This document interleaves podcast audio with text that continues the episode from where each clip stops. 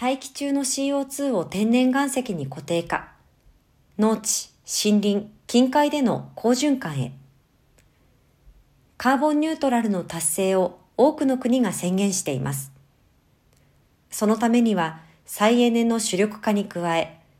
多様な仕組みや場面で排出される人為起源 シーオーツー の大気への放散を回避、またはオフセットする必要があります。気候安定化のためには大気中の シーオーツー を回収、固定化する技術も求められます。そこでネガティブエミッションテクノロジーズが注目されています。その一つ、風化促進は、玄武岩などの苦鉄質岩を粉砕、微噴化し、耕作地などに散布し、風化の過程で シーオーツー を吸収するものですが、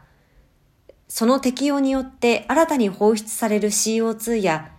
自然循環も含む複雑な炭素収支は定量化が不十分で、日本で実施した場合の地層や岩石ごとに異なる総固定量や実際の賞味固定量は不明でした。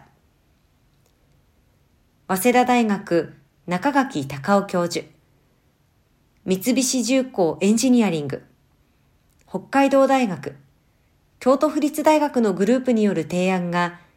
ネドムーンショット型開発研究事業の岩石と場の特性を活用した風化促進技術 エーイーアールダブリュー の開発として採択されました。同グループは地質調査データが豊富な北海道をモデル地域として選定。各地で得られる エーイーアールダブリュー に適した岩石を効率的に粉砕し、その土地に適した方法で風化促進させます。エーイーアールダブリュー は大気中の シーオーツー 除去と同時に、地域に資源循環、コベネフィットをもたらします。耕作地に散布すれば、農作物の収量増、養分供給、土壌改善及び有機炭素の貯留量増加につながります。旧廃止鉱山や森林傾斜地への散布では、中和剤用途の石灰から脱却で シーオーツー の発生を抑え、森林傾斜地の地滑り防止によって、結果的に炭素固定量を増加させます。散布岩石に含まれるカルシウム、マグネシウム、カリウムなどは、